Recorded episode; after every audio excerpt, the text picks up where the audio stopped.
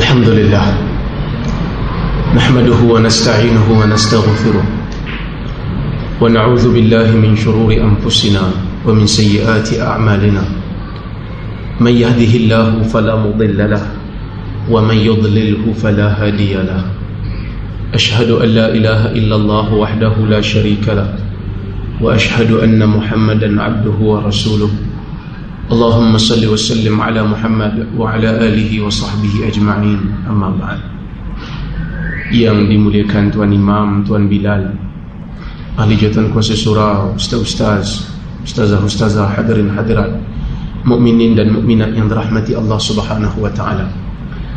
Pertamanya kita bersyukur kepada Allah Subhanahu Wa Taala kerana kita dapat bersama pada malam ini Yang mana saya rasa agak gembira kerana tajuk yang diberikan hari ini tajuk yang bagi saya biasanya orang yang belajar hadis je berminat. Tapi bila surau ni minta supaya saya bercerita sikit tentang hadis dan saya mencadangkan supaya dibaca ataupun di, ber, kita bercerita tentang sahih al-Bukhari maka saya tengok uh, malam ni juga agak ramai jadi saya rasa Alhamdulillah manusia semakin lama semakin hampir dengan hadis. Sebelum saya bercerita tentang Sahih Al-Bukhari,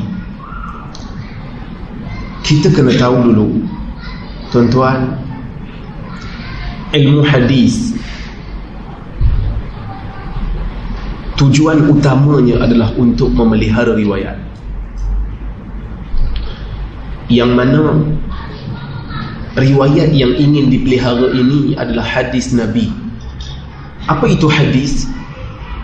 Kata ulama hadis, ma udhifa ila Nabi sallallahu alaihi wasallam min qawlin aw fi'lin aw taqririn aw sifatin khilqiyatin aw khuluqiyah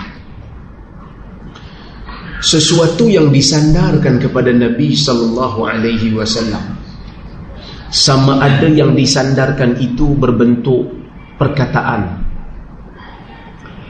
ataupun perbuatan ataupun perakuan ataupun sifat.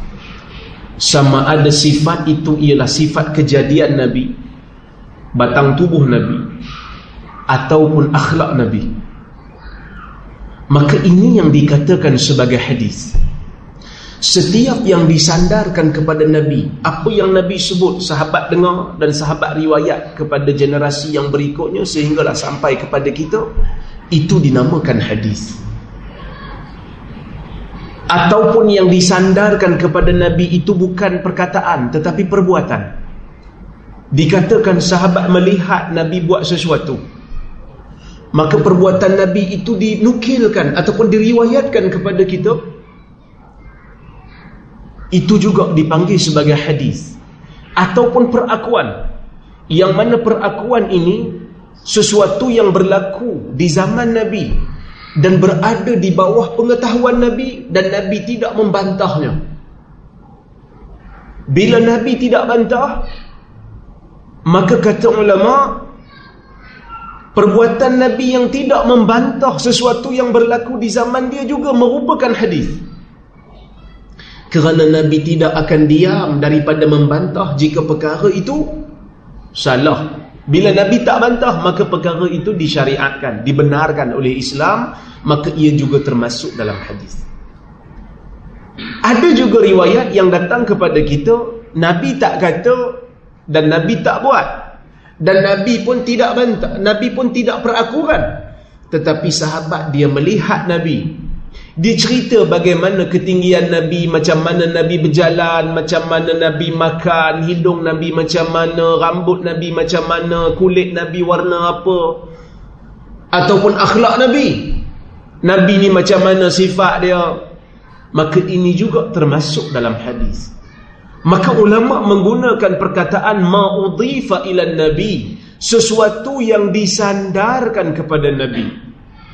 Dan apabila disebut sesuatu yang disandarkan kepada Nabi, sandaran ini boleh jadi benar, boleh jadi tidak benar. boleh jadi sandaran ini sahih boleh jadi sandaran ini daif kerana yang menyandarkan itu mungkin orang yang tidak berapa kuat ingatannya ataupun orang yang menyandarkan sesuatu kepada Nabi itu kaki bohong maka ulama menyebut oleh kerana hadis ini merangkumi banyak kategori tidak boleh tidak ada satu ilmu mesti ada satu ilmu yang dapat membezakan di antara yang sahih dan yang tidak sahih. Mesti ada ilmu yang menjadi alat di sisi para ulama untuk membezakan mana satu di antara hadis ini yang benar-benar daripada Nabi dan yang mana satu yang bohong disandarkan kepada Nabi secara dusta. Maka bila kita berbicara tentang ilmu hadis, ilmu hadis ini bukan satu benda yang asing daripada sejarah Islam. Bila Nabi dilantik menjadi Rasul, maka bermulalah ilmu hadis. Maka ilmu hadis ini bukan bid'ah lah. Bukan bila Nabi dah wafat baru dia muncul. Tak. Dia dah ada dah. Cuma dia berkembang selari dengan peredaran zaman, dia berkembang sesuai dengan keadaan semasa. Masa Nabi hidup, ilmu hadis ada. Ilmu hadis itu ada. Bahkan Nabi sendiri mengisyaratkan. Nabi kata apa? Man kadhaba alayya muta'ammidan falyatabawa maq'adahu minan nar. Sesiapa yang berdusta ke atas nama aku, kamu tunggulah tempatnya di neraka nanti. Maka Nabi sebut dalam hadis yang mutawatir jangan berdusta di atas nama nabi.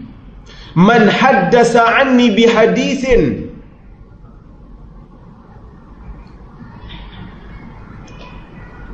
saya lupa matan hadis tu. Innal kadhiba alayya laysa kakadhibin ala ahad sesungguhnya dusta atas nama aku tak macam dusta atas nama orang lain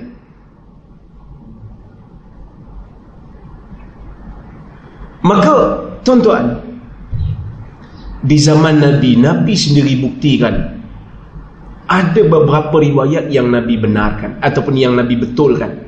Bukan Nabi benarkan, Nabi betulkan bila mana sahabat tu baca tak betul. Seperti mana Barak bin Azib.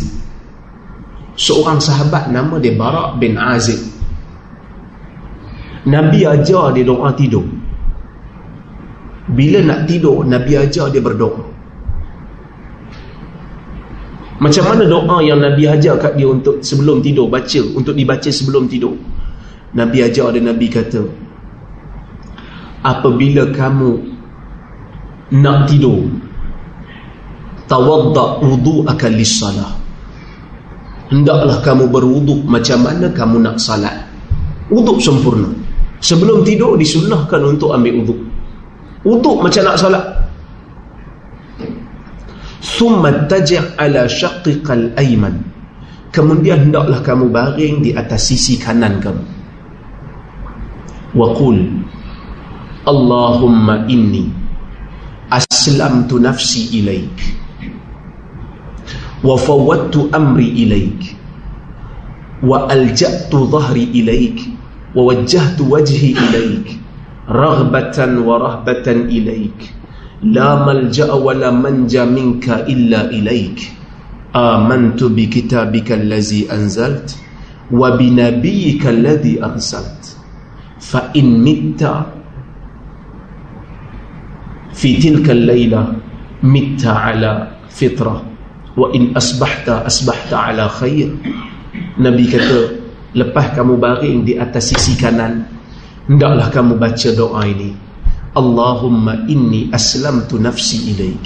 Ya Allah aku serahkan diri aku kepadamu. Wa fawwadtu amri ilaik. Ya Allah aku serahkan segala urusanku kepadamu. Wa alja'tu dhahri ilaik. Ya Allah aku pindahkan belakang aku supaya pergi kepadamu. Wa wajjahtu wajhi ilaik. Ya Allah Aku hadapkan wajahku kepadamu. Raghbatan wa rahbatan ilaik. Kerana aku cinta kepadamu dan kerana aku juga takut dengan azabmu. La malja'a wa la manja minka illa ilaik. Tidak ada tempat untuk aku berlindung dan tidak ada tempat untuk aku selamat melainkan hanyalah kepadamu.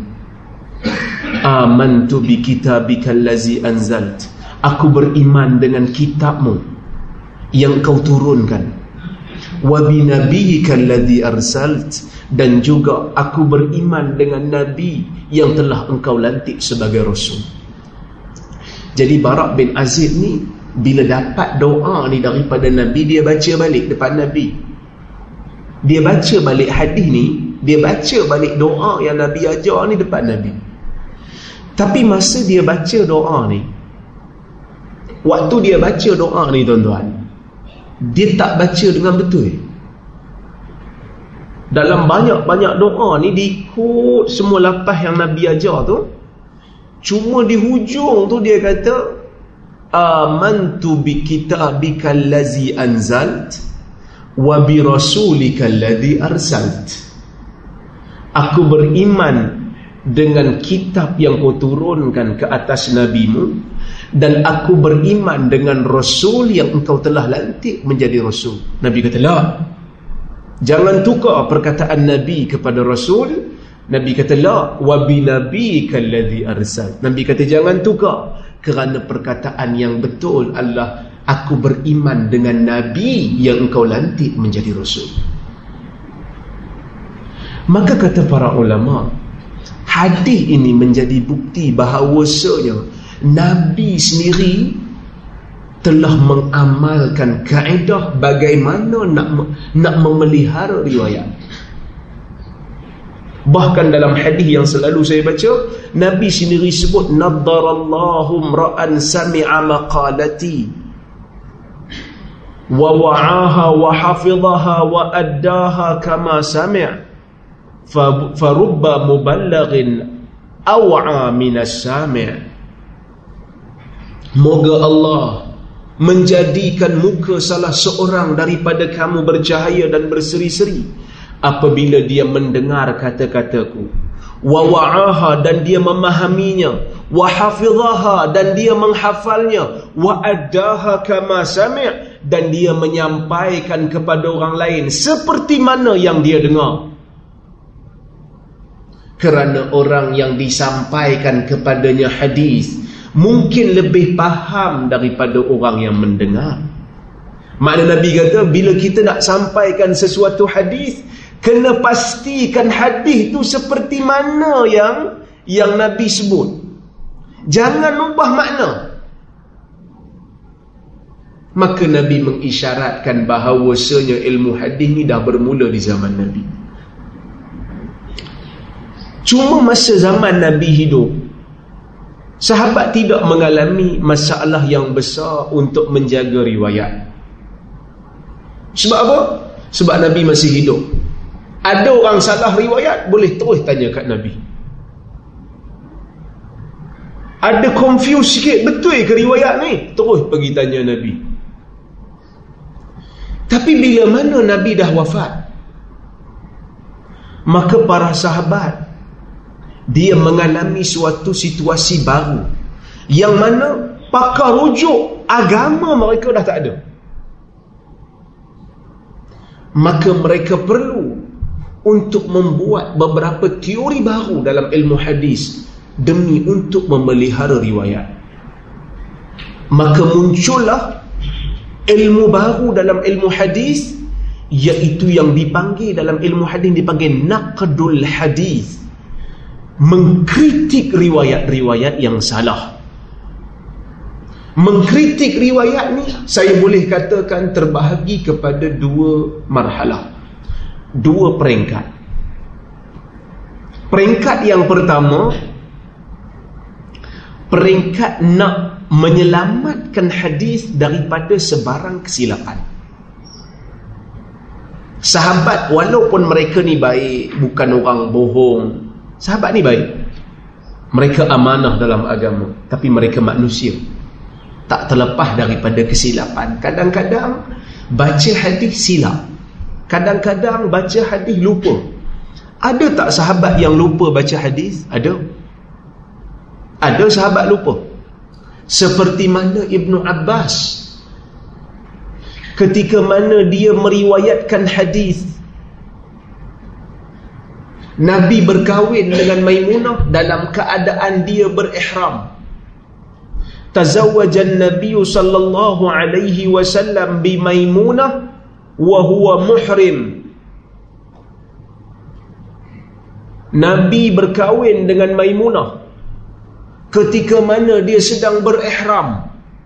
Hadis ni riwayat Ibnu Abbas yang mana dalam dalam riwayat ni Ibnu Abbas telah melakukan kesilapan yang mana Abu Rafi' yang Nabi utuskan sebagai orang tengah untuk pinang Maimunah dan Maimunah sendiri yang kahwin dengan Nabi menyanggahi riwayat Ibnu Abbas yang mana Maimunah kata tazawwajani Rasulullah sallallahu alaihi wasallam wa nahnu halal. Nabi berkahwin dengan aku ketika mana kami berada dalam keadaan halal bukan lagi muhrim, bukan lagi berihram. Abu Rafiq yang menjadi wakil pinang Maimunah untuk bagi pihak Nabi pun mengatakan benda yang sama. Jadi siapa yang kata Ibnu Abbas silap? Bukan saya kata yang kata Ibnu Abbas telah melakukan kesilapan adalah seorang tabi'in besar nama dia Sa'id Ibn Musayyib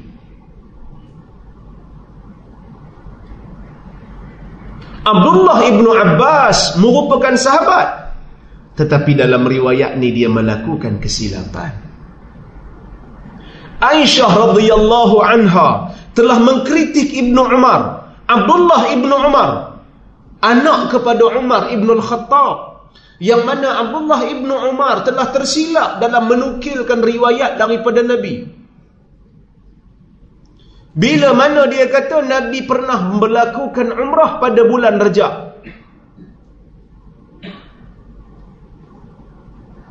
kata Aisyah tak benar. Kerana Nabi melakukan umrah pada bulan Zulkaidah. Pada bulan Zulkaidah bukan pada bulan Rajab. Aisyah kata Ibnu Umar telah melakukan kesilapan. Ini marhalah pertama fasa pertama. Ada satu lagi fasa dipanggil fasa yang kedua masa zaman Nabi dekat Nabi meninggal awal-awal zaman sahabat ini fasa pertama nak jaga riwayat daripada sebarang kesilapan dan kelupaan. Bila masuk zaman pemerintahan Osman, muncul seorang pemuda yang beragama Yahudi menzahirkan kononnya dia Muslim. Nama dia Abdullah ibnu Sabah. Abdullah bin Sabah.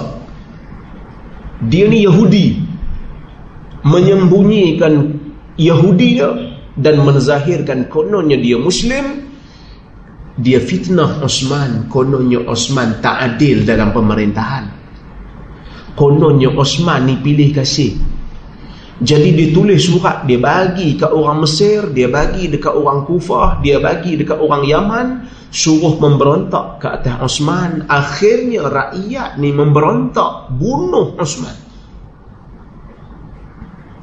bila Osman dibunuh, maka masyarakat jadi terpecah belah kerana ada yang sokong Osman. Ada yang sokong Osman, ada yang sokong Ali sebab Ali ni dilantik menjadi khalifah selepas Osman. Ali duduk dekat Kufah. Ali tengok tak boleh lagi ambil tindakan kepada pemberontak ni. Kerana negara tak stabil lagi. Bukan kerana nak melindungi pembunuh. Tapi kerana kita kena cari dulu. Konco-konco dia. Kalau kita nak ambil tindakan, ambil tindakan serentak. Kena tengok dulu kekuatan dia orang ni. Jadi orang yang duduk di Kufah dia tahu benda ni. Orang yang duduk dekat Madinah dia tak tahu. Kerana dia duduk Madinah. Jadi Aisyah ni dia suruh Ali ambil tindakan kepada pembunuh Osman Ali kata nanti dulu jadi pada peringkat awal Aisyah ingat Ali nak melindungi pembunuh begitu juga dengan Muawiyah. Dia duk fikir macam Ali nak melindungi pembunuh. Padahal Ali bukan nak melindungi pembunuh. Ali kata tunggu sekejap kita stabilkan negara dulu. Maka berlakulah perang di antara sahabat dan akhirnya perang ini menjadikan manusia berpuak-puak. Ada yang sokong Ali membabi buta yang ni nama dia Syiah ada yang sokong Muawiyah membabi buta yang ni nama dia Nawasib. Ada yang tak sokong dua-dua membabi buta nama dia Khawarij. Ada yang berkecuali kita lah ahli sunnah. So ada empat tim. Bila sahabat perang sama sahabat ada empat tim keluar. Yang mana kita asal lah. Kita ahli sunnah kita tengok pergaduhan sahabat kita tak kata apa kita tak cela siapa-siapa. Orang dok tanya Umar bin Abdul Aziz macam mana yang kau nak kata pada sahabat yang berperang sesama sendiri? Kata Umar bin Abdul Aziz tilka dima'un taharallahu taharahallahu taharallahu yadi minha fala uridu an uslimaha fi lisani atau kama qala itulah darah yang Allah Subhanahu wa taala telah jadikan tangan aku bersih daripada dia. Makna aku tak terlibat dalam perang tu. Dan aku tak mahu lidah aku dikotori dengan darah-darah yang Allah telah bersihkan tangan aku daripada dia. Jangan dok cela sahabat. Ni ahli sunnah. Cuma kalau orang tanya kita siapa yang betul, pandangan siapa yang lebih tepat, kita kata pandangan Ali. Lebih tepat. Tetapi kita tak maki Muawiyah, kita tak maki Aisyah.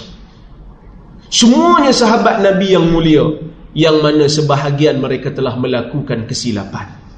Moga Allah mengampunkan mereka yang mana jasa mereka terlalu besar dalam agama ini. Jasa itu telah memadamkan kesilapan mereka. Ni ahli sunnah.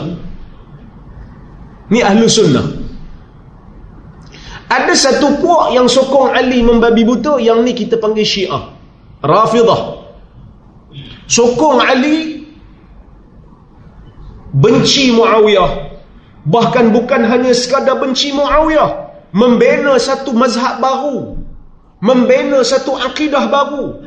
Kononnya Ali patut jadi khalifah. Sebelum daripada ni lagi.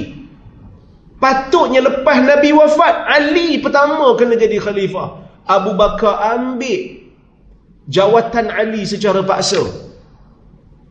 Umar pak ambil jawatan Ali secara paksa. Osman pun rampah kuasa Ali. Patutnya Ali jadi khalifah.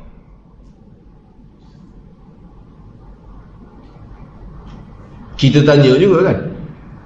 Kalau Ali patut jadi khalifah. Pasal apa Ali pergi bai'ah Abu Bakar? Kan Ali bai'ah Abu Bakar. Ali setuju Abu Bakar jadi khalifah. Dia kata, Ali bai'ah kerana bertaqiyah. Ali bohong itu. Dia bukan bai'ah ikhlas pun. Ada yang kata, Ali bai'ah kerana dipaksa. Padahal dalam kitab syiah, Ali ni Haidar. Ali ni digelar Haidar. Tahu Haidar Bukan Q Haidar Q Haidar tu pelakon Haidar Sebab tu orang syiah bila pergi haji dia akan jerit. Haidar, Haidar. Haidar, Haidar ni singa. Singa jantan. Maknanya Ali ni gagah bukan kita pun kata. Tapi kita tak setujulah dengan dia. Kita kata Ali bai'ah Abu Bakar tu bukan kerana dia dipaksa. Memang betul-betul dia bai'ah. Takkan Ali boleh dipaksa dia orang yang gagah. Takkan dia takut kalau benda tu Nabi sebut dia patut jadi khalifah. Takkan dia nak sembunyikan kebenaran. Tapi oleh kerana perbezaan pandangan dalam politik ni akhirnya membentuk satu akidah yang baru. Jadi oleh kerana dia membentuk satu ajaran agama yang baru, akidah yang baru, nak suruh orang ikut dia, dia reka hadis lah. Nak reka ayat Quran tak boleh. Reka hadis. Puji Ali melambung-lambung. Kononnya Nabi sebut. Padahal Nabi tak sebut. kutuk Muawiyah. Kau-kau yang kutuk. Kononnya Nabi yang kata padahal Nabi tak kata. Ada satu lagi golongan yang sokong Muawiyah melampau-lampau. Kutuk ahli bait. Kutuk ahli keluarga Nabi. Kutuk Ali bin Abi Talib. Reka hadis juga Syiah reka hadis puji Ali kutuk Muawiyah dia kata tak boleh jadi kita pun kena buat counter attack kutuk juga reka hadis Satu lagi puak-puak khawarij. Puak khawarij ni, dia kata dua-dua aku tak sokong, dua-dua kapir belaka. Senang cerita. Siapa tak sokong saya, kapir. Ini perbah, per, perbezaan pandangan dalam politik ya. Akhirnya membawa kepada mazhab yang berbeza-beza yang membentuk akidah yang berbeza-beza. Jadi Fasa ini telah menjadikan para ulama hadis pada zaman itu berdepan dengan satu situasi baru yang tak pernah mereka hadapi sebelum ini iaitu fasa pembohongan membohong di atas nama Nabi kerana nak mencari pengaruh tadi fasa pertama cuma silap lupa. Fasa kedua ni lebih bahaya. Sengaja reka hadis untuk kepentingan sendiri. Maka mereka mula untuk meletakkan sanad. Mereka mula letak sanad. Mana-mana orang yang nak baca hadis mesti bawa salah silah perawi kata Muhammad ibn Sirin seorang tabi'in. Anak murid kepada sahabat. Jazakallahu khair anak murid kepada sahabat. Nama dia Muhammad ibn Sirin. Dia kata inna nas lam yakunu yas'aluna 'anil isnad. Manusia tidak pernah bertanya tentang sanad. Dulu orang nak baca hadis sebelum Osman dibunuh. Nak baca hadis baca terus tak payah letak sanad pun tak apa. Hatta idza waqa'atil fitnah. Sehingga berlakunya fitnah pembunuhan Osman. Sehingga berlakunya peristiwa pembunuhan Osman. Faqalu sammu lana rijalakum. Lepas daripada pembunuhan Osman ada orang yang berbohong menggunakan nama nabi. Maka dia kata sammu lana rijalakum. Namakan kepada kami rijal-rijal perawi-perawi hadis kamu. Fayunzar Maka dilihat in kana min ahli sunnah fayukhadhu hadithu wa in kana min ahli bid'ah fayurad. Dilihat kalau perawi itu ahli sunnah maka diterima, kalau perawi itu ahli bid'ah tak diterima. Ada seorang tabi'in nama dia Bushair Al-Adawi. Bushair Al-Adawi ni anak murid Ibnu Abbas. Satu hari dia baca hadis depan Ibnu Abbas, faja'ala Ibnu Abbas lam ya'dhan li hadithi. Dia baca hadis depan Ibnu Abbas tapi dia tak sebut sanad. Dia kata qala Rasulullah qala Rasul. Rasulullah bersabda Rasulullah. Padahal dia bukan sahabat, dia tabi'in. Dia tak pernah jumpa Nabi. Ibnu Abbas tak dengar hadis dia. Dia marah Ibnu Abbas dia kata ya Ibnu Abbas uhaddithuka bi hadithin min Rasulillah sallallahu alaihi wasallam wa lam tasma' Ya Ibnu Abbas aku baca pada kamu hadis daripada Nabi kamu tak dengar Kata Ibn Abbas, Inna kunna marratan. Iza sami'na ahadan yaqul qala nabi qala nabi ibtadaratna lahu a'yununa absaruna wa asghayna ilaihi bi adhanina. Kata Ibn Abbas, dulu kami ni bila mana dengar orang baca hadis, Nabi sebut, Nabi sebut, tak baca sanad pun. Sekadar baca Nabi sebut, Nabi sebut, ibtadaratna ibtadaratna lahu absaruna. Mata kami akan terbeliak melihat dia. Wa asghayna ilaihi bi adanina dan kami akan tadah telinga untuk dengar apa yang dia baca. Falamma rakiban nas as-su'ba wad-dalul falam nasma illa mimman na'rif. Tapi bila mana manusia dah berada di zaman yang teruk ni di zaman pembohongan ni di zaman kacau bilau ni kami takkan dengar hadis melainkan daripada orang yang kami kenal maka bermulalah ilmu hadis itu diletakkan sanad. Tak hanya berpada dengan sanad. Bila letak sanad ulama mula mengkritik perawi-perawi. Sehingga ulama hadis mengatakan ta'al ma'ana naghtab fillah. Marilah kita duduk bersama-sama untuk kita mengumpat perawi-perawi hadis kerana Allah. Kita nak bagi tahu pada orang perawi ni dhaif kita nak bagi tahu ke orang perawi ni lalai, perawi ni leka, perawi ni pembohong. Ini adalah fitnah. Ini sorry bukan fitnah. Ini adalah riba. Ini adalah umpatan. Kerana menceritakan keburukan orang. Tetapi ia dibenarkan bahkan wajib dalam agama. Kerana nak menjaga keaslian hadis. Kalau tak hadis tak boleh dipelihara. Sebab itu kata ulama hadis, ta'al ma'ana naghtab fillah. Mari kita duduk sama-sama kami. Kita mengumpat kerana Allah. Kerana bila mengumpat perawi-perawi bukan kerana nak menzahirkan keaiban dia semata-mata tetapi kerana nak menjaga keaslian hadis. Tuan-tuan, dalam urusan dunia pun kadang-kadang Allah benarkan untuk kita mengumpat. Tuan tahu dalam dalam urusan dunia ni ada tempat yang dibenarkan untuk kita mengumpat. Ke tak tahu? Tak tahu eh? Orang perempuan dia senyum dia kata kena bagi tahu Ustaz.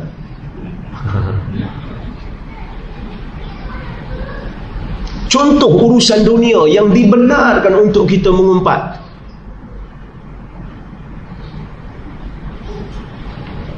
Bila mana ada urusan peminangan. Anak perempuan kita ada orang nak datang pinang dia. Bila orang datang pinang dia, kita tak kenal lelaki tu. Yang pinang tu dia kata saya ni datang bawa sirih junjung ni. Saya dengar cerita ada anak Tuan Haji anak dara anak lelaki saya dah berkenal. Jadi kita pun tanya anak kita kamu kenal ke dia ni? Tak kenal ya. Oh tak kenal. Jadi kita kata KIV dululah balik dulu nanti saya saya fikir dulu kan. Lepas tu kita tapi sekarang ni tak berlaku lah. Biasa sekarang ni kenal dah kan belum datang Pinang pun dah kenal dah. Ni zaman dulu punya cerita lah ni. Ha? zaman dulu punya cerita. Jadi kena nak kenal kepada lelaki ni kita tanya orang yang kenal kan. Lelaki ni macam mana? Dia datang Pinang anak saya. Dia ni okey ke tak? Bagi orang yang tak faham bab ni dia akan kata oh tak boleh. Saya tak boleh bagi tahu. Sebab itu dikira mengumpat Takkan saya nak bagi tahu kata cerita keburukan orang mana boleh? Tak, benda tu dibenarkan dalam agama. Benda tu dibenarkan dalam agama.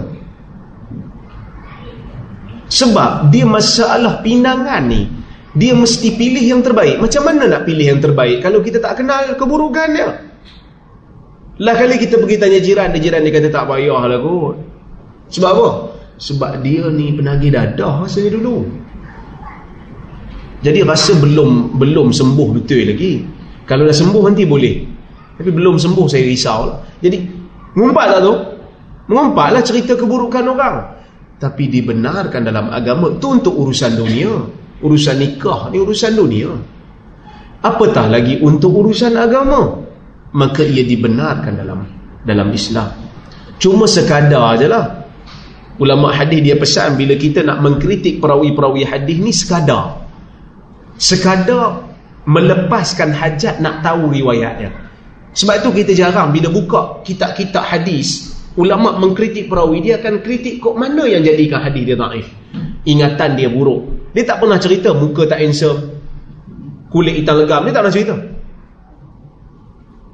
Tak pernah disentuh peribadi tak pernah disentuh fizikal. Disentuh yang berkaitan dengan riwayat. Sekadar. Cukup amanah ulama hadis. Baik.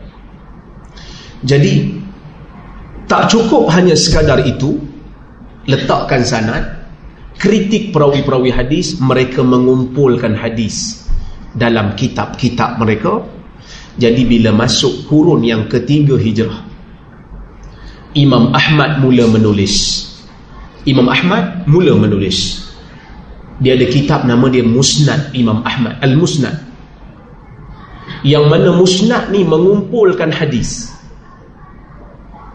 mengumpulkan hadis dan hadis itu disusun ikut nama sahabat hadis Abu Hurairah letak satu tempat Hadis Aisyah letak satu tempat. Hadis Abu Umamah letak satu tempat. Hadis Abdullah bin Abbas letak satu tempat.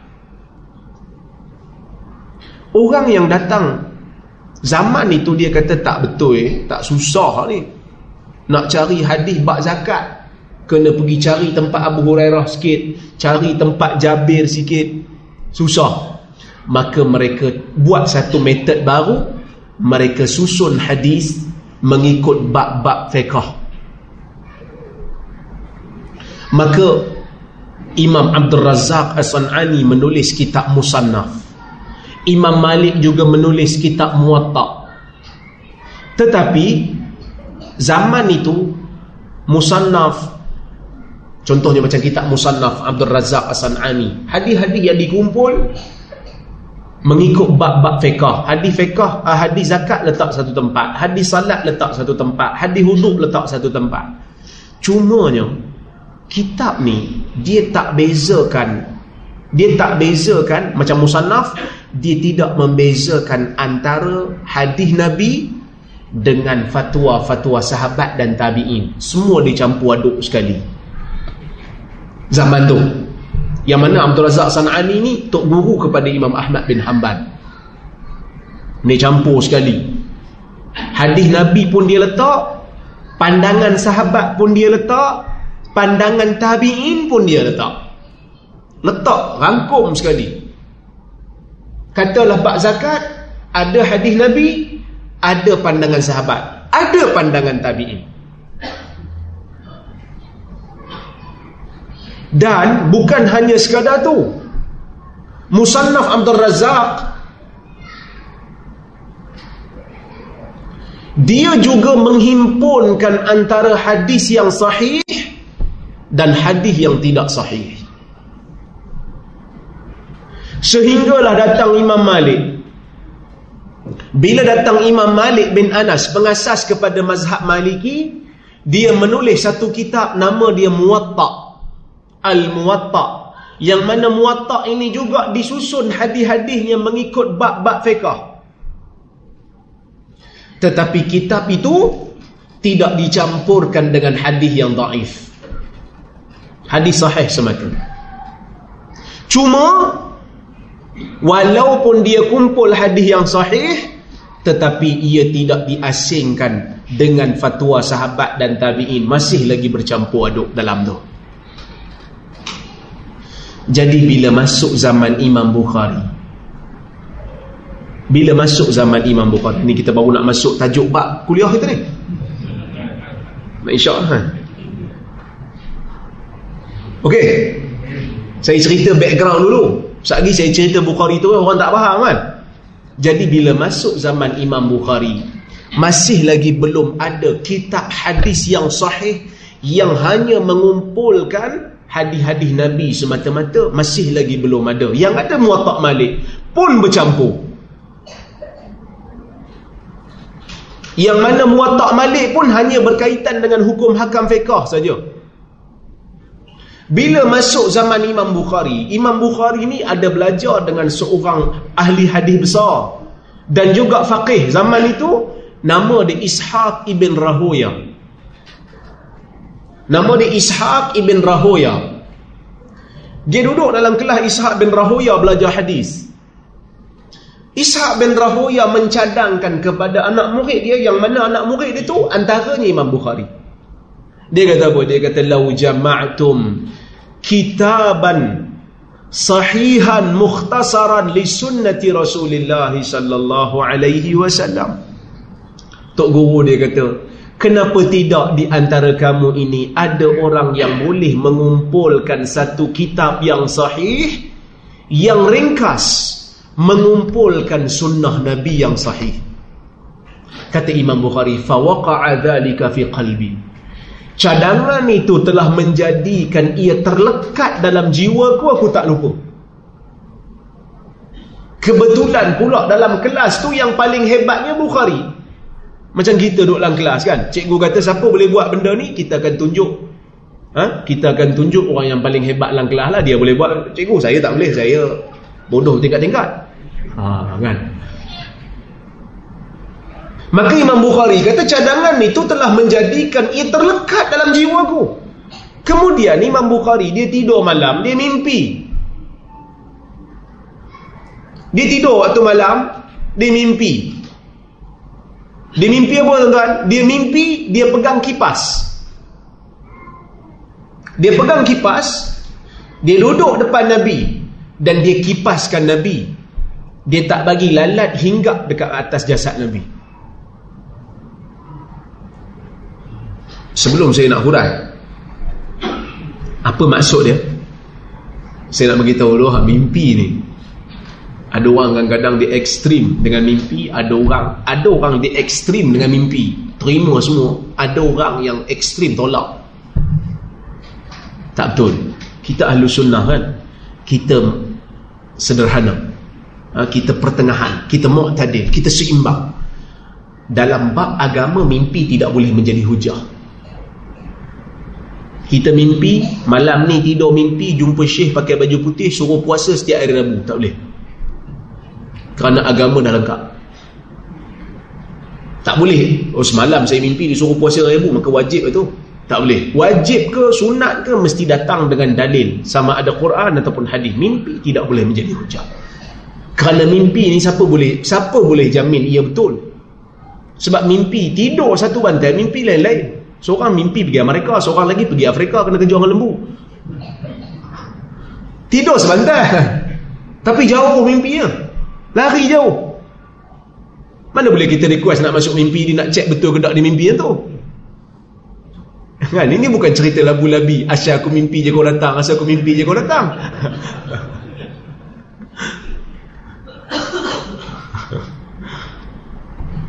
Maka tidak boleh menjadi hujah dalam agama. Tetapi mimpi yang benar dia memberikan isyarat dalam urusan dunia. Ini tidak dinafikan. Mimpi kan dalam hadis Nabi sebut mimpi ni ar-ru'ya juz'un min sittat min sittati wa arba'ina juz'an minan nubuwah. Mimpi ni satu juzuk daripada 46 juzuk-juzuk kenabian. Maksud dia mimpi memberikan isyarat pada masa akan datang. Mimpi memberikan khabar yang akan berlaku pada masa akan datang. Yang mana bukan nak kata mimpi ni macam wahyu Nabi dah. Yang mana Nabi ni ada sebahagian daripada kerja Nabi bagi tahu apa yang bakal berlaku pada masa akan datang.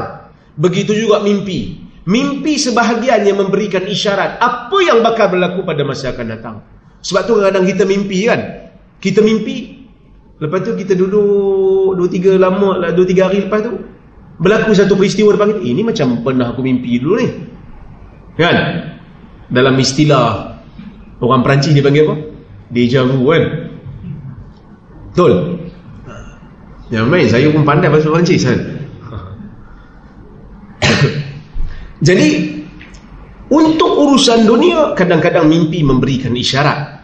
Maka Imam Bukhari dia bermimpi dia pegang kipah dia tak bagi lalat hingga kat Nabi dia bertanya dengan orang yang pakar mentafsir mimpi.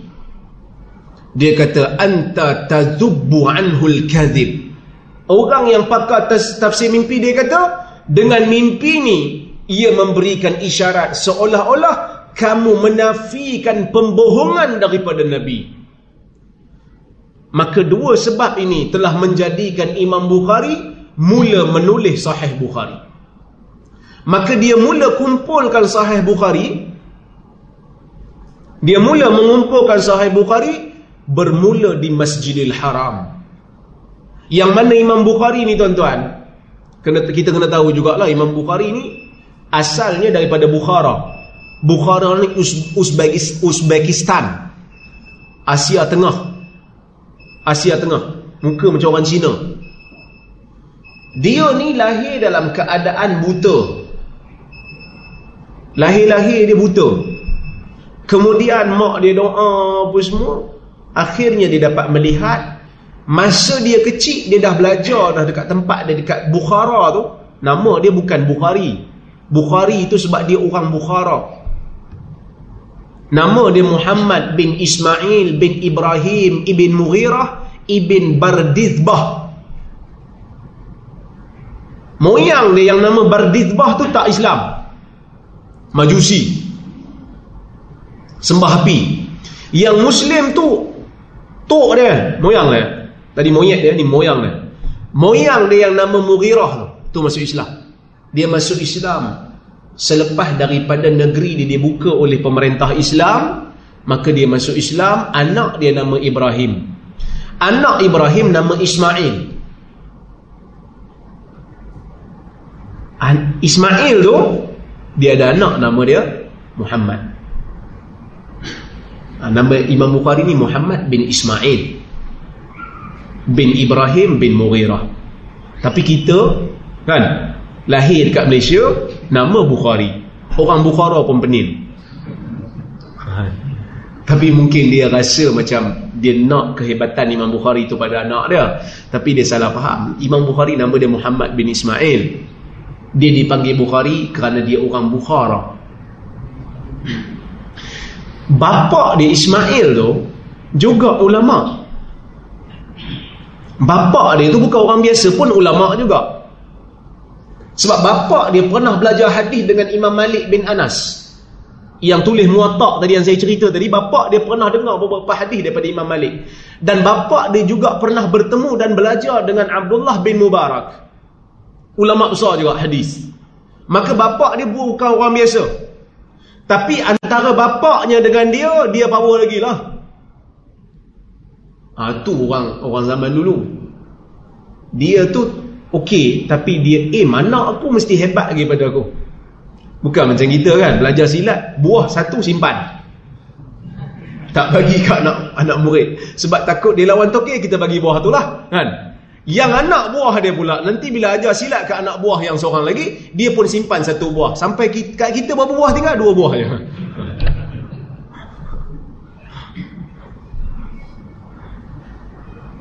Dia aim nak bagi anak dia hebat lagi pada dia. Maka, tapi ayah dia meninggal dunia ketika mana Imam Bukhari belum lahir lagi. Maka Imam Bukhari ni lahir dalam keadaan dia yatim. Mak dia bawa dia pergi ke Mekah dengan abang dia nama Ahmad. Kemudian mak dengan abang dia balik ke Bukhara. Imam Bukhari ni tinggal dekat Mekah. Belajar di Mekah. Belajar di Mekah sampai dia jadi muhadis dan dia mula menulis Sahih Bukhari di Masjidil Haram. Dia mula menulis Sahih Bukhari ini dekat Masjidil Haram. Okey, ketika mana dia menulis tuan-tuan? Bukanlah makna bila dia tulis mula di Masjidil Haram, habis pun dekat Masjidil Haram dah. Ada riwayat yang kata dia kadang-kadang tulis di Masjid Nabawi pun ada juga. Sebab Imam Bukhari ni menulis Sahih Bukhari 16 tahun. 16 tahun tempoh untuk dia mula tulis dengan habis tulis 16 tahun hmm. Baik. Dia punya tulisan ni Sahih Bukhari ni dok ada dalam 4300 hadis kalau tak berulang. 4300 belah belah 19 tak silap. Kalau berulang dia 7000 sebab dia ada hadis yang diulang tempat. Tapi kalau tak kita tak kira yang berulang tu dia ada 4300 lebih. Dia pilih daripada 600 ribu hadis. Yang dia pilih daripada 1800 orang guru. Guru dia 1800 orang. Kita guru kita berapa? kan? Saya pun tak sampai lah kan? Seribu pun tak sampai seratus pun tak sampai. Sebab itu Imam Ahmad puji Imam Bukhari ni dia kata ma akhrajat khurasan misla Muhammad bin Ismail kata Imam Ahmad. Imam Ahmad ni guru dia. Imam Ahmad bin Hanbal pengasas mazhab Hanbali. Dia kata khurasan tidak pernah menghasilkan seseorang sehebat Muhammad bin Ismail.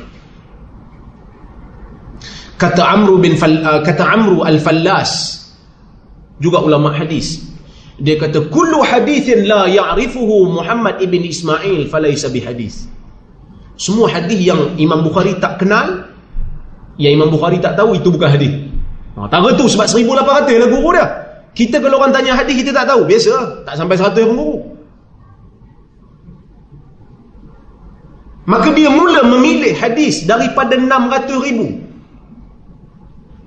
Hadis yang ada dia pilih, pilih, pilih, pilih, pilih.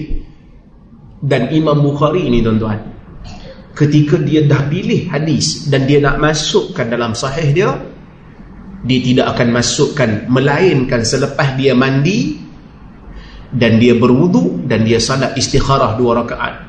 Minta supaya Allah benarkan pilihan dia barulah dia masukkan. Bila jiwa dia kuat kata hadis ni sahih baru dia masukkan